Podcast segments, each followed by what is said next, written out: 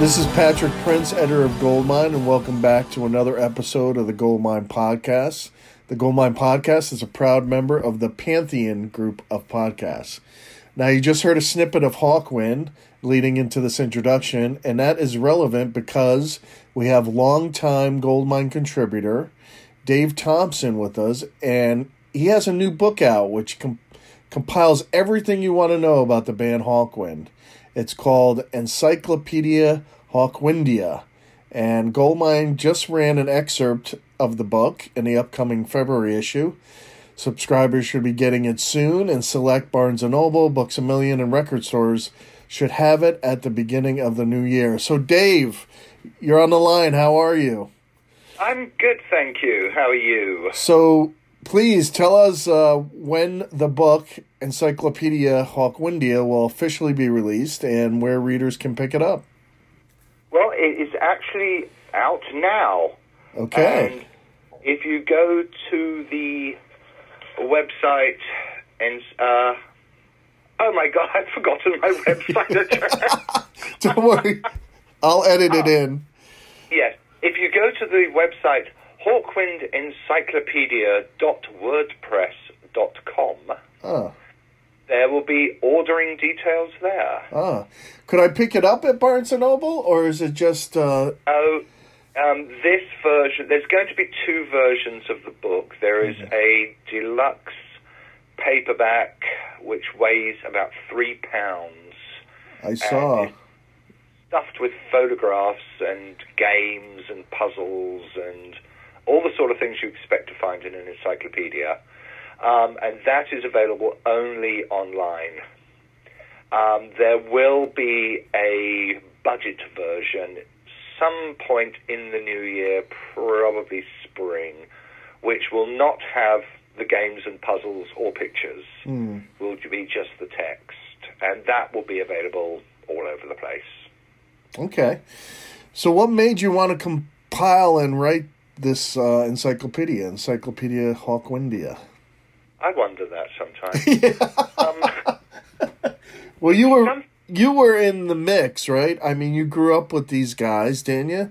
You hung out with them. You knew Lemmy, um, so that's got to be part of it. You already had a, you're already there, ground zero. yeah, they'd always sort of. Since I was about twelve, Hawkwind had always been around. A lot of my friends, like music industry friends, when I was when I was in my teens, you know, people like Lemmy, Mick Farren, um, just people who I ran into and seemed to get along with. They all had Hawkwind connections, which was perfect because I had all the records. Right. And just over the years, I found I was writing about Hawkwind probably as much as anyone else. Mm. Uh, maybe I did more Bowie, but you know, it's academic. Um, but I had all this Hawkwind material. I had all these friends and you know Facebook uh, people as well, who all had something to do with the band. And I'd often thought I'd love to do like a completely ridiculous, over the top monster Hawkwind book. Mm.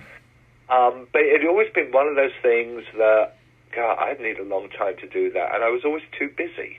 Right. And then, beginning of this year, I just finished. I just finished working with Bob Gruen on his autobiography, and I just finished a book about um, how I feel love is the greatest record ever made, Donna Summer, and my wife was uh, sent to work from home for a few weeks, yeah, because of lockdown, etc., etc. So my plans of just sitting on the floor, watching telly, playing records loudly, I couldn't really do that because she was working from home and I felt guilty. So was like, oh, I'd better find something to do. I thought, I know, I'll do my Hawkwind book. and uh, six months later, seven months later, I finally finished it. By which time she'd been back to work for like five months. Well, it'd be it's it's almost like a um, a textbook. Say I, I know nothing about Hawkwind, and then you give me this encyclopedia, and this is my entry point. I can learn everything I need to know about Hawkwind and the joys of listening to Hawkwind. Um, I know that I didn't know much about them, but I've learned a lot since I have the book. Um, is this what you were thinking of when, also when you were starting it to? Totally. Okay. Um, I mean, Hawkwind have been around for 51 years Yeah. now. Uh, wow. And in that time, you know, they've released you know, however many albums, like 300 albums, and there's all the compilations and all the live albums. There's just so much stuff out there, and it's always bugged me that, you know, just the thought, if I wanted to get into Hawkwind, where would I even start? It's like you pick up the obvious albums that everybody's ever heard of, always heard of, like In Search of Space and Space Ritual and Warrior on the Edge of Time. But where do you go after that? Mm. And so that was that was part of what's always been on my mind. Like, wouldn't it be nice to do sort of the ultimate discography? Mm. But then it's like discographies are boring to do when they get too long. You know, they're fun for you know a page, but beyond that, it's just lists. Yes, yes. I, then I thought, well, you know, the people are interesting as well. And look, all the people who've been in Hawkwind have made their own records. And has anybody ever sort of pulled all those together? No, And there's a and lot of them. yeah, yeah, because there's been like 50 people in the band over the years, and they've most of them have had a solo career of some sort or Right. the other. Even Lemmy, um, even he went on to do something else. yeah. So it was like, well, let's throw all that in. And then you meet people who were in those bands and they had interesting side projects. It's like, well, yeah, that could go in as well. and it just started growing and growing. It's like I'd call somebody who was, you know, he was the drum tech for one of Nik Turner's bands. And he said, oh, did I ever tell you about this band I was in? It's like, ooh. Mm. Yeah, and they would go in, and it just grew and grew. It became this sort of this organic monster. Yeah. Um, Yeah. I was thinking, yeah, I'm not sure how big I thought the book would be, but it ended up 250,000 words, which, in the format of the book with the pictures, is like it's 600 pages. Mm. As I said, it weighs three pounds. I think it's the heaviest book I've ever written. You even get in on uh, some how Hawkwind fans, you know, some of the terms they use, like it, or inside jokes, or which I love because Yeah, if you But want it to, was, I because I didn't only want to interview musicians because a lot of people have been around the band yeah, a long time. There's this one guy named Brian Tawn who started doing their fan club back in 1977, and he still does um, a newsletter and a fanzine, and he still does. He still prints it and sends it out to those people who Wow. don't, you know, who've kept every issue or just don't want to read these things online. So I talked to him. A guy named Oz Hardwick, who's been taking photographs of them since like 1980. So I got in touch with him, and he's in the book. And then, of course, there's the guy who does the Hawkwind Museum. yeah, that's what we ran uh, in our excerpt, which I I really like because Ah, it shows how this collector just uh, it went. Uh, he doesn't like to call it hoarding, but his obsession with Hawkwind really became sort of uh, I wouldn't say out of control, but it it definitely No, took because- I mean, took over his life. Um, it's like it's it's out of control if you're not doing anything with it. If you've just got Yeah. all the records on the shelf and you never look at them, never play them. But I mean, he part of his collect or his joy was displaying the things mhm. and you know, making frames for them and just having a space, a dedicated space for them. And he bought a railway carriage. Yes. Victorian railway carriage and refurbished it, and that's Yeah. where the collection lives. And that- is amazing. Wolfie Smith is his name. What what Yes. town does that museum reside in? Where where is it? Uh, um, it you'd have to look in the book. I can't Okay. remember. It's a little little town uh, in the east. um, ah, and he had he had the help of uh, Michael Davies, right, the keyboardist. Uh, uh, Dik Mik. Dick Yeah. Mick, he's called, right? Uh, Um, well, he, I think Wolfie had already started, but he was friends with Dik Mik, and Dik Mik would come over and say, "You're mad," Yeah, he was Uh, quite hysterical, actually. What he would say. look, look what I just found. And they make, yeah, you're mad. But Right. became equally fascinated by this and did a lot. Sadly, passed away shortly before the museum opened. Well, there was one part in the book where um, the collector Wolfie Smith, who started the museum, says to Dik Mik that uh, he was going over things and said, you know, these all need saving, and Dik Mik replied, "You're the only one that needs saving." Saving, yes. but he went along with them anyway yeah. because he was a collector himself, right? So of I mean, that oddities. was what parts of the Yes, you bring up that story, but there's a few in there where somebody will just say something that happened or that was said to them, or you know, or they'll say it themselves. That it's just so funny. Mm. And these are the little things I don't think. I mean, certainly not many encyclopedias pick up on this sort of stuff. Um, for me, it was I wanted to make it as informative as I could, and in a way as non-opinionated as I could, Right. because there are Hawkwind albums that I don't think I've played since I got them. Right. Um, but some of them are probably people's favourites.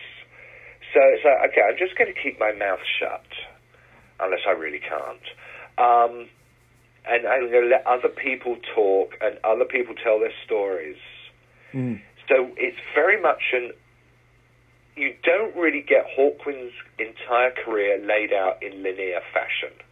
Right. There's not an entry for Hawkwind themselves. But you do, as you read through it, you just see how it all you know, falls together and folds into one. And again, it's just this beautiful organic monster Mm. I agree. And and out of the book. you cover. I mean, there were a lot of musicians uh, in Hawkwind. You start out with uh, the bassist after Lemmy, Alan Davey, right? He does Yep. the introduction. He wrote the introduction. I've known Alan for a few years now. I've done like a lot of liner notes for him, and you know, of course, I always review his new records when I can. And I just thought, yeah, it's like it'd be great to have Alan write something. So I emailed him and said, you know, "Would you write an introduction?" And he wrote back and said, "I've never done one. I don't know what you, you know. What would you even want?" So I was sitting there trying to sort of come up with, well, I was going to write back and say, well, something like this. And just as I was about to finish, there was a ding on the email, and it was an email from Alan. He said, "Is this the sort of thing you want?" And he was like, "Yes, that's perfect." Well, it's funny because if you Google Hawkwind, you know, all these musicians have been in the, the band, but one of the questions that comes up, uh, you know how they have certain questions after you Google stuff. It said, Who Yeah. was the girl in Hawkwind? That's the first One. That's what it says. Who was the girl in Hawkwind? Um, the answer to that, knowing Google, will be Stacia. Yes, it was Stacia. She was the dancer through the early years, like the most famous, I guess, the most famous period. so you would go to a concert and Stacia would be dancing? And Yeah. on the- okay. yeah, on stage. I mean, she was. I mean, she was part of the band. You know, Right. She was the dancer, but she wasn't the only dancer they've ever had. And I tracked down a few of the others and got them to sort of tell their stories. Well, I just found it funny. That was a question that was on top of everyone's mind. Well, it's funny because um, the cover, which was done by Gregory Kirby, who's uh, of the band uh, Custom Right. Flux, um, and I just said, "Okay, I'm doing a Hawkwind book. Do you want to do the cover?" He was like, "Yes, I know exactly what to do." And back comes this wonderful picture of Stacia. Mm.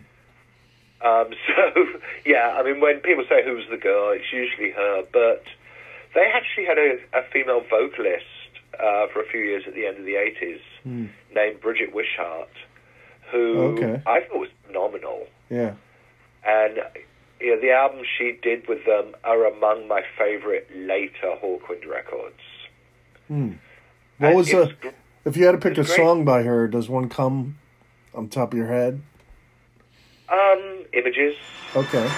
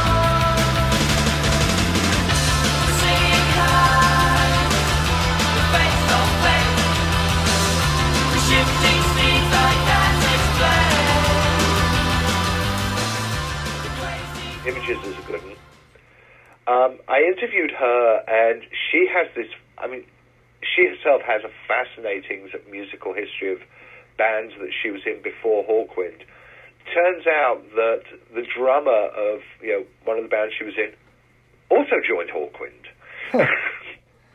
and the Jeez. guitarist.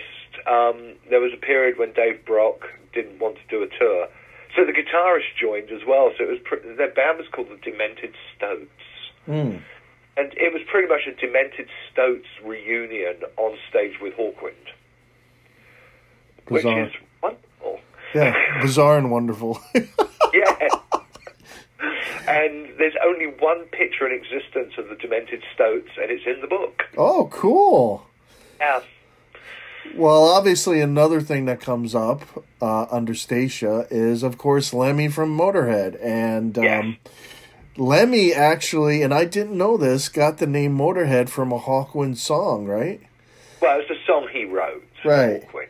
Yeah, it's a B-side.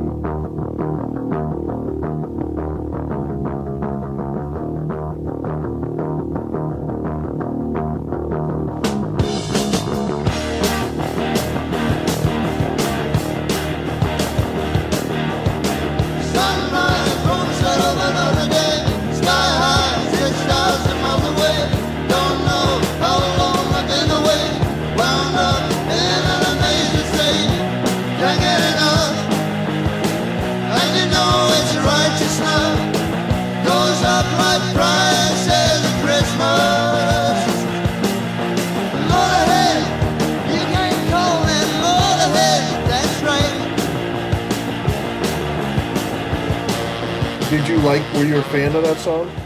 Oh, yeah. Yeah, I mean, that was my prime Hawkwind period. Ah, okay. 72 through, well, actually, I'd say 72 through like 79. And that was smack in the middle. That came out at 75. Well, Lemmy said that he, uh, what inspired him uh, to start Motorhead was that he wanted something fast and vicious, just like MC5. Yes. When you were hanging out with him, was he talking about stuff like that? Like how he wanted to break out and do something? Well, he- he he's already he already had Motorhead. I met him the first time.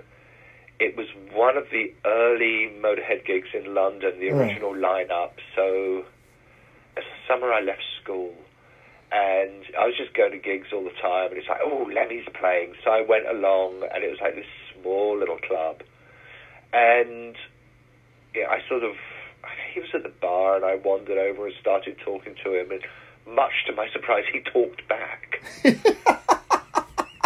well, because you know what it's like sometimes. You know, you're like Yeah. you're 16, 17, and you there's the pop star, and you go up to, hello, I really like you, and can I have your autograph, please? And he'll sign your autograph, say, okay, go away, um, or words to that effect. But Lemmy actually sort of talked back hmm. to me, and we ended up having a conversation. And you know, he was like, you know, if you're ever in this area, you know, this is my local, you know, drop in. And so, you know, a couple of weeks later, I sort of wandered over to Notting Hill where he lived, and there was like this really cool record shop there, so it wasn't a hardship. Hmm. And you know, there was this pub, and I walked in at lunchtime, and there he was, and he actually recognised me. and he introduced me to Larry Wallis, who was the guitarist in Motorhead at the time. yeah. Wow. Um, so I knew, yeah, I've known, I, well, until he passed away, I've known Larry for is now. Um, and I I went to as many of their gigs. I went to see them like three or four times with that lineup, and I would say that was the best Motorhead. Really? Out, they were so dirty that it was just this horrible, horrible noise. um, and you've got to remember, this was before punk. It was the summer before punk. So it's like there was a feeling that something was happening. There were like records coming out, like even things like Boys Are Back in Town and Jailbreak, Yeah. that just felt that there was something in the air. And we had the pub rock bands like Dr. Feelgood and Eddie and the Hot Rods going, and the Pistols had started to play, and Motorhead were part of that sort of just that feeling. Mm. Well, they certainly weren't punk, but they were definitely attitude driven. Yeah, uh, guy. I saw Motorhead open for the Blue Oyster Cult That would be interesting.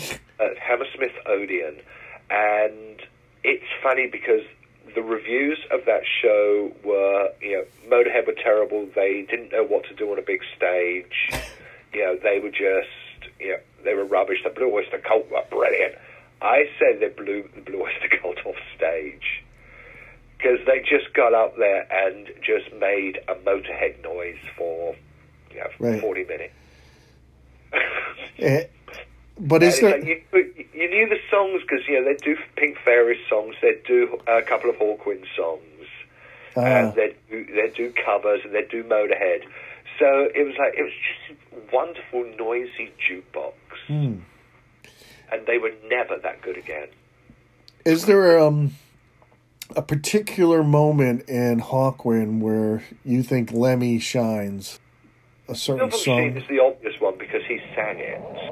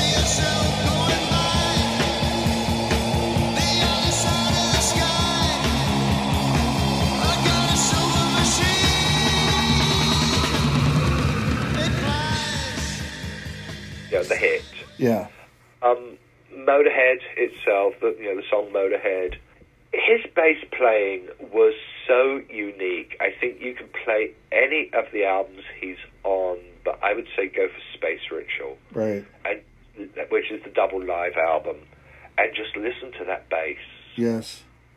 because it it goes places where very few bass guitarists ever go. Interesting. And you know, after he left, I mean, Hawkwind had some good bass players, but none of them really captured Lemmy. Even Alan Davey, who is a, like a total Lemmy freak, hmm. and now Lee or pre-COVID led a band called Ace of Spades, which is the longest-running Motorhead tribute band. I mean, even he sort of when he's not playing Motorhead songs, even he can't touch Lemmy. He's probably their Hawkins' know, second Lemmiest bass player. Was that a amicable split? Lemmy just leaving. Um, No, no, him. He, sorry, I had to ask that question. They were over here on tour and uh, went up to Canada, and customs found some mysterious substances in Lemmy's possession. Ooh. And um, he was like banged up in a cell while they figured out what it was. And Hawkwind sacked him for that. Yeah. Basically, the stories the stories in the book it's sort of fairly long, fairly sordid, Right. but they sacked him. Um, he was still upset about it when I knew him Right. and I've read interviews since, you know, that he did afterwards, and it wasn't, yeah, it wasn't really something he came to terms with, even after Motorhead became, you know, what they became, Right. huge, and I think there was still a little bit of resentment Right. and disappointment, and it's funny because I think the last time I saw him was, oh God, it's like 80, 81, and he guested with Hawkwind. Um, he got up on stage with them at some show and did Silver Machine. And afterwards, you know, he just said, and did you notice I got the biggest cheer of the evening when he got up? Um, and it's true, you know, I mean, Lemmy was just beloved yes. by so many people. I mean, he could be he could be pretty scary. He could look pretty scary, Yeah. but I mean, people just adored him. It was it was funny. Yeah, for somebody who really did sort of make the same noise for you know, 30 years of records. Right. It's like if you if you love one Motorhead, you love most of them.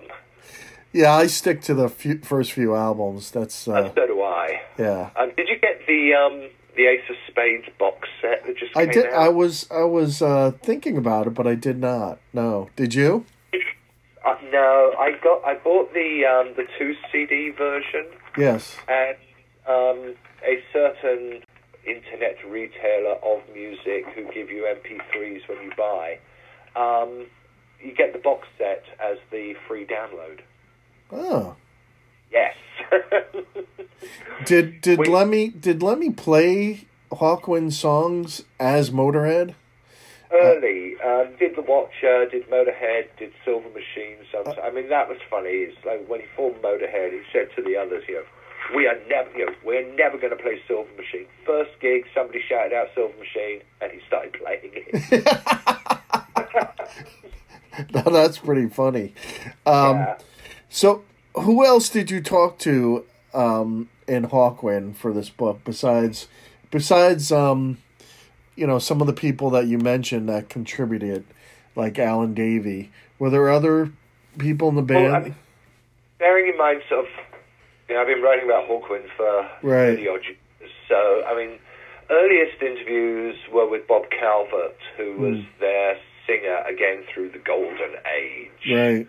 Um, I, I, did- I reviewed one of his latest solo albums for Melody Maker when I was there. Uh, well, next time I was in the office, there was a, a message. Oh, Bob Calvert called, wants you to ring him back. Which, you know, I was, oh my God, Bob Calvert. Um, so there was an interview with him. Um, Dave Brock I talked to for Goldmine about 10 years ago. Right. And then, oh God, Alan, um, Adrian Shaw, who was a bassist for a while, Paul Rudolph, who used to be in the Pink Fairies but was in Hawkwind, Huw Lloyd Langton, people from every era, Stacia, I talked to, Yeah. Del Dettmar, Nik Turner. Oh, I talked to Mr. Dibbs, yes. For those who don't know, who is Mr. Dibbs? Mr. Dibbs, he is Mr. Dibbs. he is Dibbs home. Um, yeah, he, Mr. Dibbs is great. Yeah, he was there in more recent years. Um, departed, a- was it three years ago now? He's in a, now in a band called Evil Blizzard, who are much like they, you know, you'd hope they would be with a name like Evil Blizzard. They're great. That's the other thing with this book. I think is like you see all these band names that you don't even recognize. Right. You go onto YouTube, find something. It's like, oh wow! It's like the Hippie Slags, which is such a wonderful band name. I mean, I'd seen them a couple of times in the 80s and just sort of remembered, oh, I used to like them, but writing about them, you know, digging out this old cassette of them, it's like, what a great band they were. Uh, now I play them sort of, and they have a terrific uh, Hawkwind semi-tribute um, on their album. It's called Sunshine on the Truncheons, and it's about free festivals in England during the 80s. And the chorus set to the, uh, the tune of Silver Machine is, oh no, it's Hawkwind again. And speaking of festivals, Hawkwind was pretty damn popular at festivals, man. They always did, oh yeah. did a good job. They were like the archetypal festival band of the early 70s. hmm And then in the 80s, when that scene started to percolate back, they got involved again. Yes. And basically, if there was a free festival being held in a field, either Hawkwind would be there or one of Nik Turner's bands. And Nik was their sax player up until 76. Right. And he had a bunch of bands afterwards, best of which were, well, I know, they're all pretty good actually. But, and they would just turn up as well. I remember, guys, 77, there was a free festival near to where a friend lived. Absolute middle of nowhere. It took like, like two hours out of London. It's like, we're going to go to this free festival. And we got there, and there was this beautiful pyramid-shaped stage. And Nik Turner's new band were playing there. And it was so funny because I've never seen this show listed in any like gig listing online. Um, all I know about this show is that I was there, and then I was talking to somebody who was in the band for the book, and he said, "Oh yeah, that's the night the stage got struck by lightning." Oh my God. like after the show had finished, I mean, it was one of those lovely English summer days where Mm. it's, I think it was August and it's cloudy and it's raining and this thunderstorm rolled in late at night and, yeah, struck the stage. Wow. And what is Hawkwind up to now?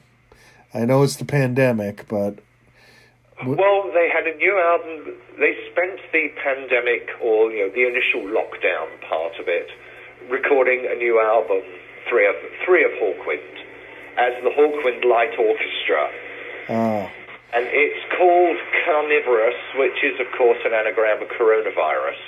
I gotcha. Yep, I remember. And that came out in, I believe, October, and this month they have a live album. I remember That's you writing about that, and uh, so basically, it's Dave Brock. Who else is in the band now? Um, coronavirus is it started as a Brock solo album. Yes. um, but brought a couple of the others in just Yeah. to round it out. And I mean, it, it's a fun record. huh. And then there's a live album that was recorded on the 50th anniversary tour. It's pretty good. Okay. Not my favorite Hawkwind live album. Really? Yeah, What's- but you know, What's on it that's so good? Like, is there a particular song or? there's there's a couple of songs on there which I really don't think should be on a live album. And Hawkwind live albums, you know, um, first Hawkwind album, I, well, second Hawkwind album I ever bought was Space Ritual. Yes. which I, I would say is the ultimate live album by anybody. Mm. And you know, nothing can compare with that. And the new one, to its fa- to its credit, doesn't really try. Yeah. But you know, if I'm going to play a Hawkwind live album, I probably won't be pulling the new one off the shelf. but it's good to have as a Hawkwind As a character. 50th, you know, when you think what most 50th anniversary tour records sound like, um, I'd say this one's probably one of the best. Now, oh, you do? Okay. Um, okay, so to wrap it up, was there anything while writing this encyclopedia or compiling it that was new to you? Did you discover something new? Oh, From, so much. Yeah. So much. Um, the Demented Stoats, for a oh, start. right, right. I mean, Hawkwind's own history, I was pretty solid on. But once I started talking to other people, um, one of the people I interviewed who was absolutely fascinating is a guy named Harry Williamson, who was in a band who, a few members of whom joined Hawkwind. He was not one of them. But he was the son of the guy who wrote the book Tarka the Otter, Hmm. which was like huge when I was young. It was like it was one of the set books at school. Mm. Tarka the Otter, and he was this guy's son, and he did the music for the film, and went on to do a lot of work with Gong, well, Mother Gong, which was one of the Gong spin-offs Mm. and just talking to him about you know the gong scene in the mid 70s and the stuff he did afterwards it was like i never knew any of this Hmm. yeah he was just a name i'd seen in the credits and then you find out just how much he'd been involved and that was fascinating uh, everybody i spoke to would bring up something that i had no awareness of That's pretty cool. Um, bands that you know I'd. I mean, there's a band called Magic Muscle who they opened for Hawkwind a lot in the early days. I mean, before I was old enough to see them. They were always just a name, but then I talked to a couple of the members, and they pointed me towards a few YouTube clips of the original band, and it's like this band is great. Mm. I mean, how did they not get a deal? How did they not make records? Right. Um, so it's just things like that. For me, it was constant discovery. Hmm. Everybody I talked to would say, "Oh, you know, I'll send you an MP3 of this, or you know, go on YouTube and look at this." Hmm. And it's like there is so much amazing music that has been made around sort of the Hawkwind Centre, one thing I hope is that people who buy the book will actually have the curiosity curiosity to say, you know, what did the hippie slags sound like? What did hmm. smart pills sound like? And just go and find these bands and find like whole new things to love. Right. And people might come to you and say, "What about this?" You know, after reading the book, they might want I've, something. I've had two so far. um, Do you have a contact in there to, if people want to contact you, or is Yeah. that is that on the Yeah. site? Yeah, there's um, there's an email address, and they can also go to the website. Uh, Um, but yeah, there, there was one in particular. I'm not going to say what it was because then people will go looking for it. But I actually got an email from somebody saying, "You completely forgot such and such a band," and it's like, "Oh my god, I did, didn't I?" and the funny thing is, the person who was in that band actually read the book before it was published Mm. um, and pointed out a few errors and omissions, and he missed out that band as well. Well, well, thanks, Dave, and thanks for telling us about your new book. And listeners can pick it up, Encyclopedia Hawkwindia. Right now, they can pick it up at your website, right? Maybe you can uh, plug the website again. HawkwindEncyclopedia.wordpress.com. So Hawkwind Encyclopedia dot wordpress.com. Yeah, Okay. Hawkwind Encyclopedia is all one word. Aha. Yes, a So- long. So listeners, please go to that and you'll be start on your path to being a Hawkwind expert. Um, well, thanks, Dave. And listeners also go to goldminemag.com for other exclusive content that won't be in the print edition. And don't forget, this upcoming edition, February edition, will have an excerpt from Dave's book in it. Hurrah. And yeah, it will be on the Hawkwind Museum, which I just loved reading about. Um, that it's so such a unique story.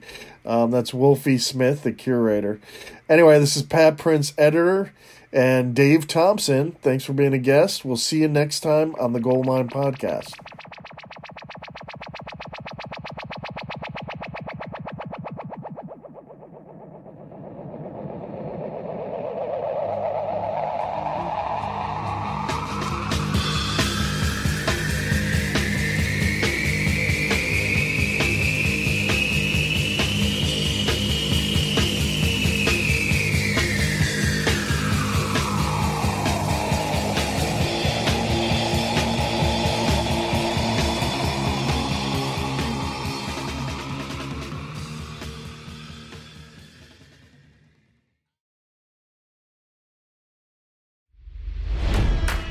It's NFL draft season, and that means it's time to start thinking about fantasy football.